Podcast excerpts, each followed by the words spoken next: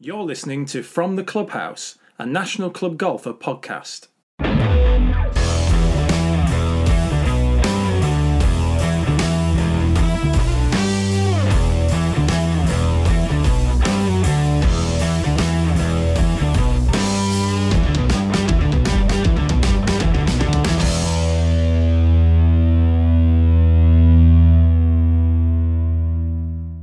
You may know him as a major champion, a Ryder Cup hero, and a stalwart of the European Tour. What you may not know is that Paul Lawrie is also a golf club owner. His Paul Lawrie Golf Centre in Aberdeen boasts a 27 bay driving range and a nine hole course that's recently held the Scottish Junior Par 3 Championship. Also heavily involved in the grassroots game through his foundation, and his work with Scottish Golf, where he's a strong advocate of OpenPlay, the independent golfer scheme, and a mentor to the nation's elite men through the governing body's National Performance Programme.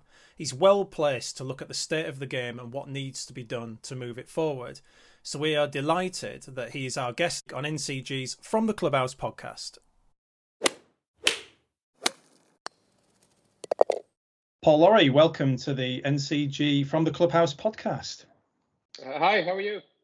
Really good, thank you. Delighted to have you on. Um, obviously, people know you as a major champion, uh, a Ryder Cup legend, a European Tour legend. I think um, what people might not know is that you're also uh, a golf course owner, uh, a golf course manager in a sense. You have your own foundation, and you're uh, doing quite a lot of work with Scottish Golf and their grassroots game and giving back to people. So I'm going to talk a little bit about all of those things um, if we can. Let, let's start with um, the Paul Lawrie Golf Centre up in Aberdeen. Just tell me a little bit about how you set that up and why you did that.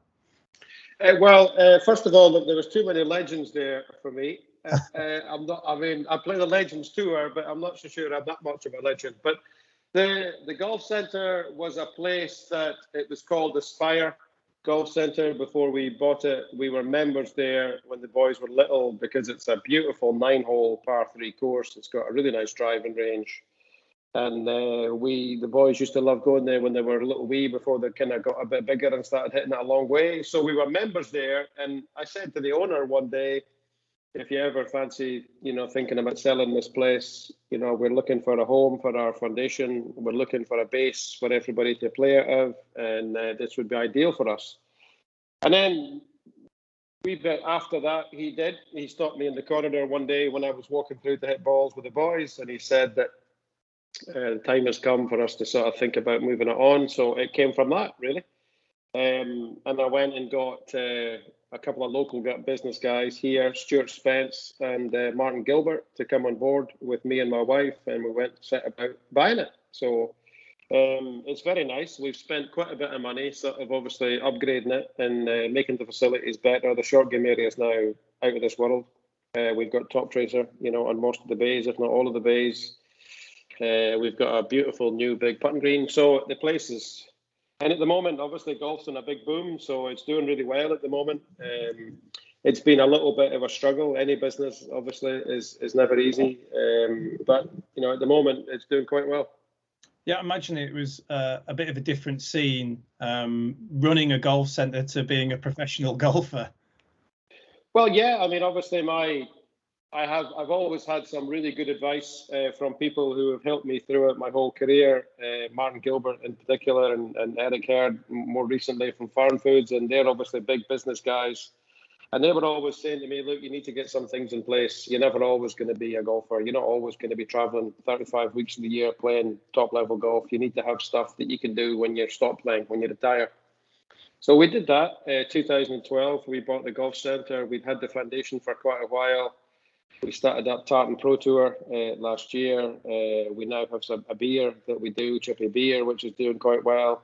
So we put in place some bits and pieces that I could sort of, you know, work at and, and spend a bit of time on uh, when I retired a little bit. And I'm kind of semi-retired now. I only play some senior events, which are great fun on the Legends Tour. Uh, so that was where it all came from, really. Yeah, if listeners haven't been um, to this part of Deeside. They really need to take a look, don't they? It's an incredible place. Um, a, a nine-hole par three golf course. You've got 27 bays. You've you've talked about the short game area. I mean, it's pretty something, isn't it? Uh, well, I mean, obviously we're biased, but yeah, I mean, my wife and I are there pretty much every day. Um, we've got a fantastic staff. Uh, Craig Dempster is our director of golf, who does a phenomenal job for us. And uh, but I'm there every day, and we're we're very finicky about stuff that has our name, you know, attached to it. You know, we've always we feel as though we do things right. We don't think we don't like it dirty. We like it clean. We like people coming and kind of coming away thinking, "Wow, that was a lovely place that I just hit balls at there, and how clean was it?" That's what we're looking for. Uh, I came I came up through the PGA, so I worked in a shop for four years. I get exactly what members are looking for and what they're not looking for. So it's very important to us that the place is pristine. Um, and it is, it's absolutely gorgeous. We're very proud of it. It's a lot of work, it's a lot of hard work, uh, but we get a lot of nice comments. Um, and if anyone's ever in the area, then please, you know, pop in uh, and come and see us. I think you'll enjoy your visit, and uh, you might even get a wee hello from my missus, who's there every day. well, if that's not an invitation to anyone, um, make sure that you get yourselves up there. Um, it, it has been a challenging time. Uh, I don't suppose when you took this place on that you realised that you'd have to go through a pandemic and and particularly one that that has caused us to completely change our way of life for a period of time. I mean, how how did the centre get through COVID, and what has the boost been like since the return to golf? Well, it was only it was only a very short time that that it was shut really compared to other businesses. So I think if you're in the in the golf business, I think you've actually came through this, you know, with flying colours. To be honest, I understand there's a lot of businesses and a lot of people have been really really struggling, and I feel dreadfully sorry for the for the people who have lost their loved ones but we've actually the business has been great. Um, it's unbelievable how it's came through, and we've had a pile of new members. You know, in the last eight months, I don't know the exact figure, but we've had a lot of people who've realised how cool golf is, and you're outside, and it's fresh air, and and the facility we've got it's pretty nice, and it's not that expensive. It's only three hundred and thirty pounds a year to be a member. Um, so a lot of people have cottoned on in the area that wow, the course is in great condition, the staff are really nice, and it's maybe a fraction of what I'm paying at my own golf club. So we've had a lot of new members, which has been really cool.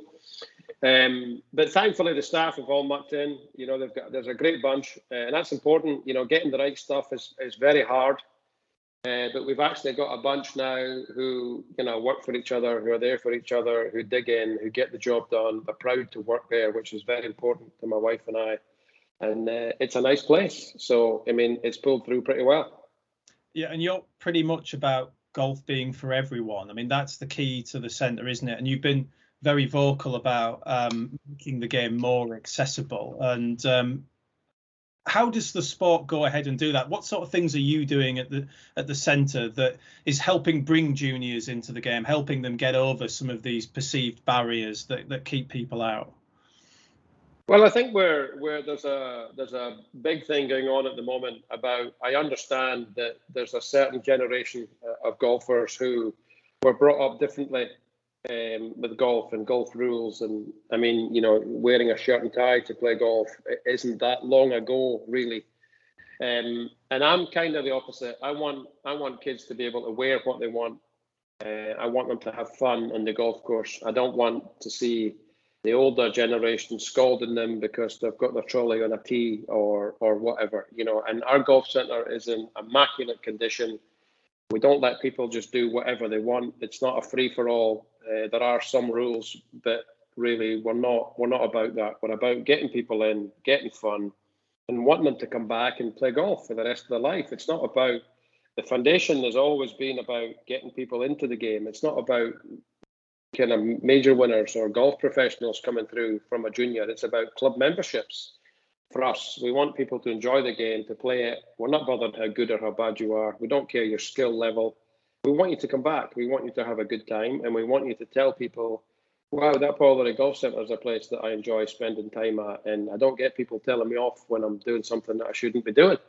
That's that's unfortunately we have rules and people at golf clubs that are still doing that to this day.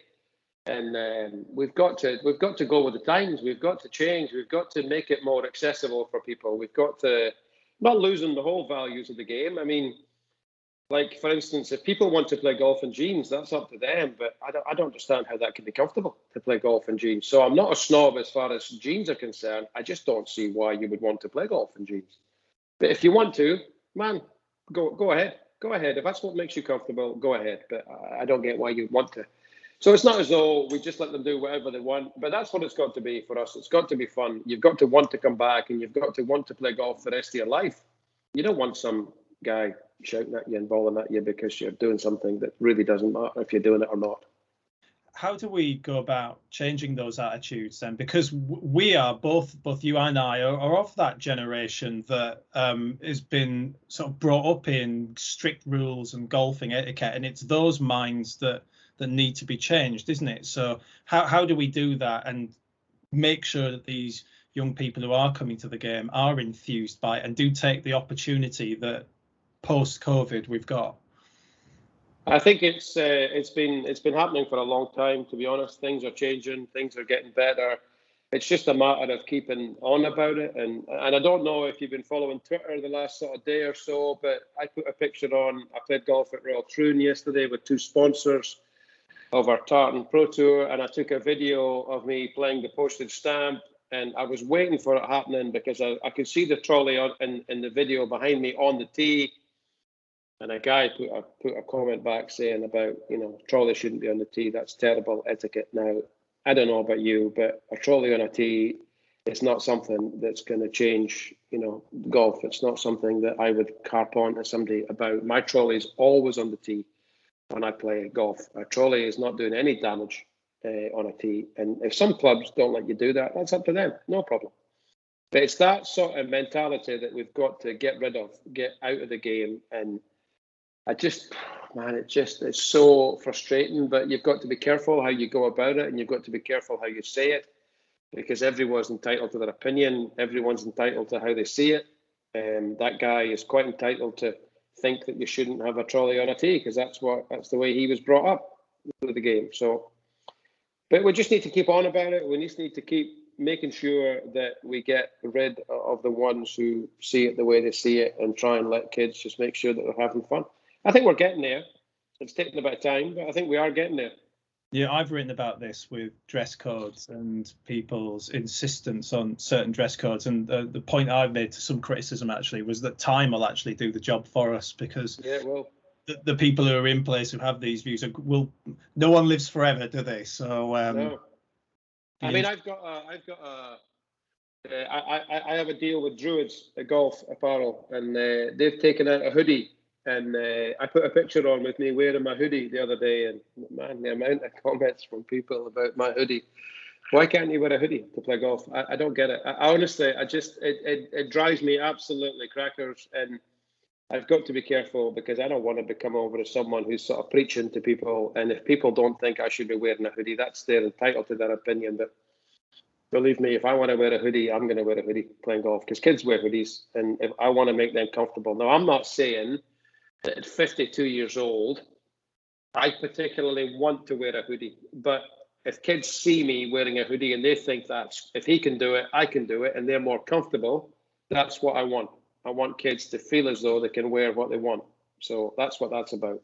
But well, I wear one as well, and I'm 44. Yeah, absolutely. Why can't I wear a hoodie? I quite like it. Yeah, so do and I. It annoys, and annoys the older boys as well. So that's another reason for doing it. You know. um, accessibility to the game is one of the reasons why you um, come out publicly and backed OpenPlay, which is uh, Scottish Golf's independent golfer scheme. Uh, golf uh, at the risk of um, at the risk of sort of winding up golf club members, golf has to be about the whole, doesn't it? And although members are vitally important to golf clubs, and I don't think anyone would would ever say that, there are a large number of players who don't want to be members of golf clubs for whatever reason, time, money, uh, practicality. So just just give me a sense about um, why you're so keen on OpenPlay and why you in the video for Scottish Golf called it a game changer. Um, when when when I heard about it for the first time, uh, I was pretty excited about it because I think it's what's been missing a little bit with the game. I think we're always going to have people who are going to want to be a member of a golf club. they're always going to want to pay their fees to support that club because they play three or four times a week and they get their value out of their membership because they play a lot of golf. What I don't understand for years is that we've had people lost to the game and money to the game because they can't afford a full membership because they don't play enough golf and they've got and they haven't got enough time.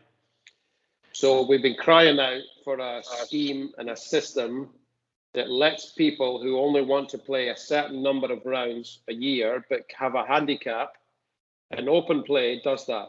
It, it ticks all the boxes for me. I understand people getting a wee bit upset about it, the traditionalists, the people who are, oh, it should kill in golf clubs. People are always going to want to be a member of a club.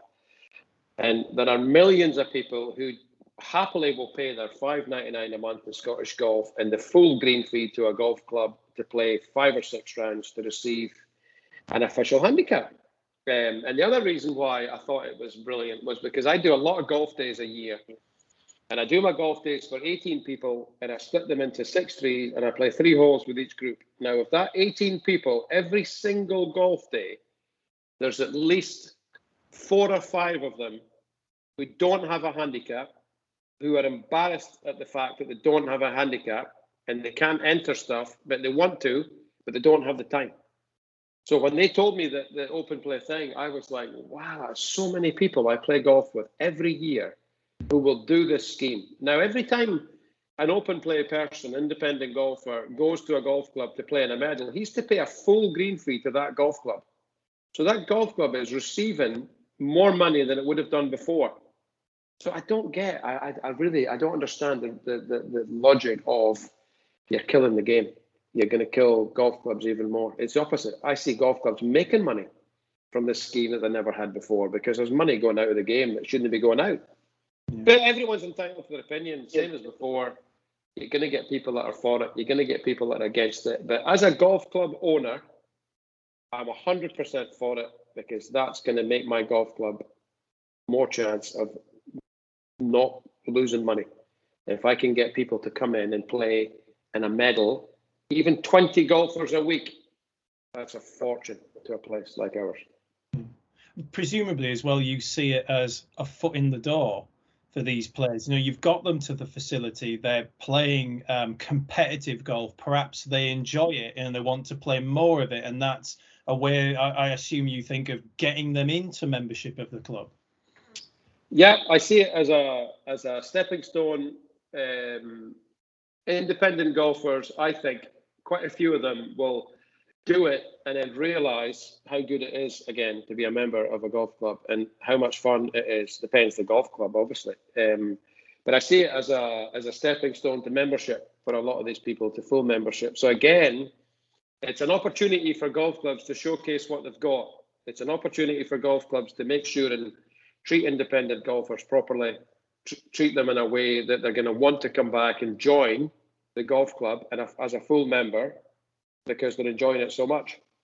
So let's hope the golf club see it that way. But you know, we'll, time will tell. But I think the New Zealand pilot scheme there was was it twenty percent of independent golfers then became full members of a club after kind of doing the scheme for a year.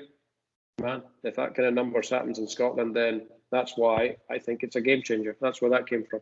Yeah, well, we got uh, around half a million golfers yeah. in that aren't um, connected to a golf club, millions in England. So yeah. we're talking about huge numbers of, of players who might transfer into club membership. I, I wonder, Paul, if if some of the concerns that people have about golfers leaving membership is actually more about perceived cost of green fees rather than actually that they want to leave membership.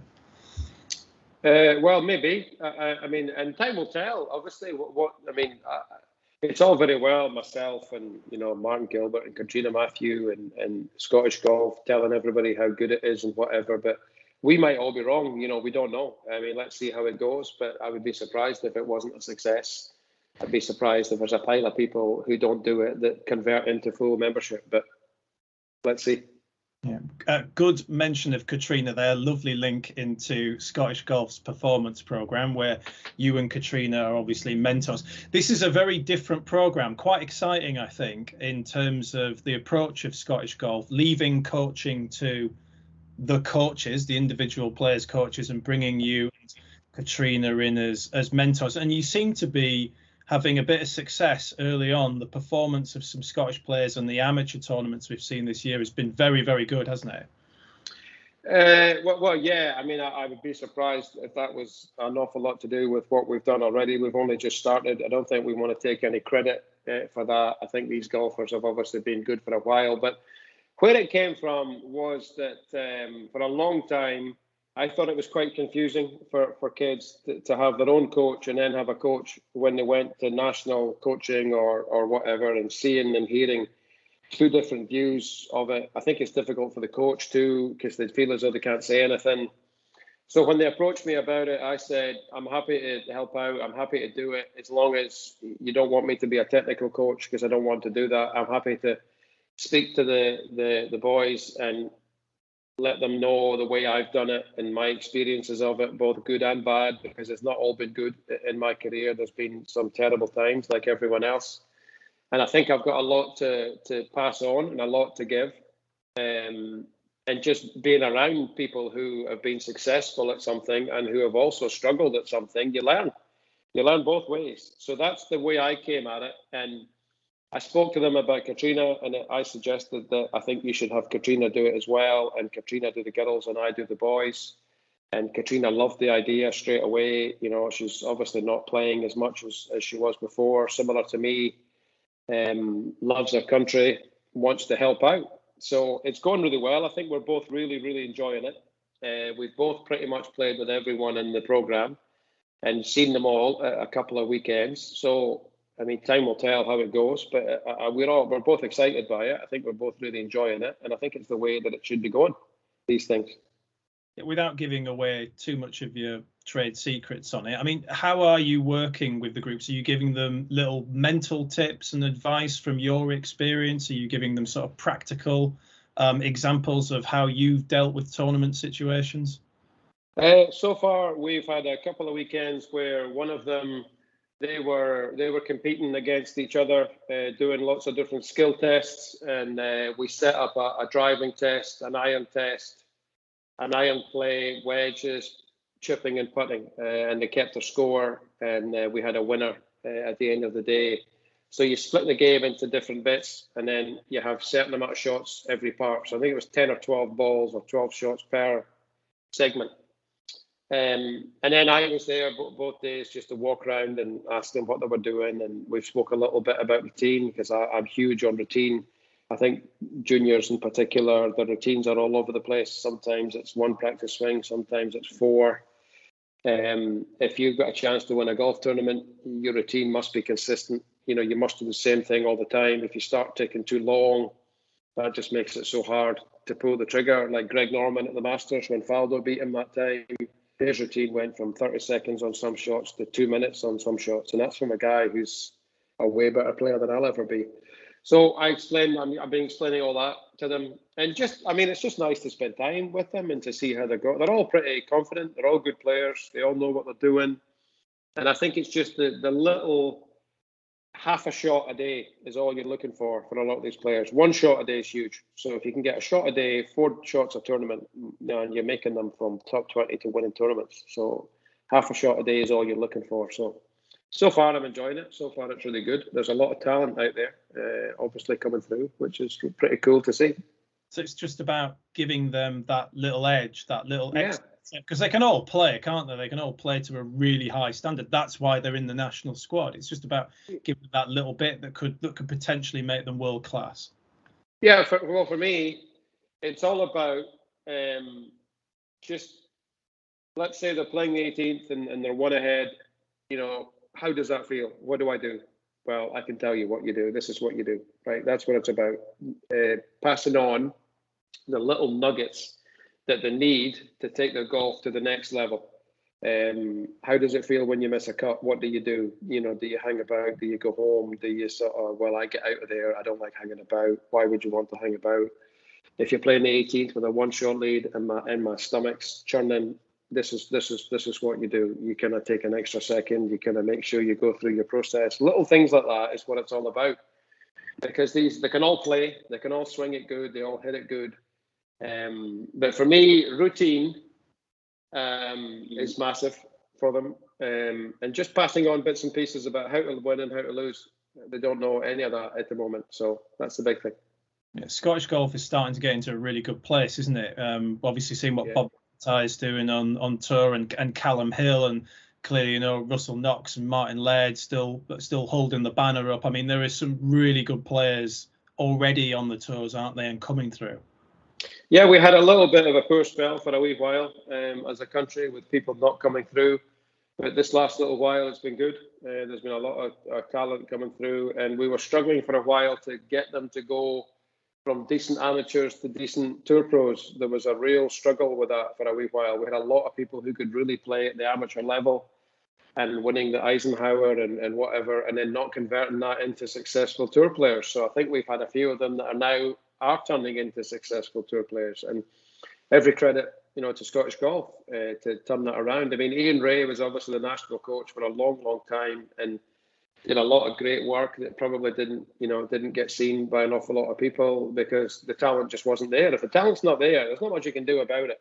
Um, but if the talent is there, then you know it's up to us to make sure that it comes through and make sure that they're successful and that they enjoy their golf and that they they want to give it their all. And right now, we've got a pile of talent coming through, so it's exciting times. Yeah, well, I'm sure that the work that you're doing with your foundation um, at the Paul Lawrie Golf Centre and obviously with Scottish Golf will bear fruit in the future, and we look forward to seeing those um, talented players coming in the coming years. Um, Paul, best of luck with it all. Thanks very much Thank for me on the From the Clubhouse podcast.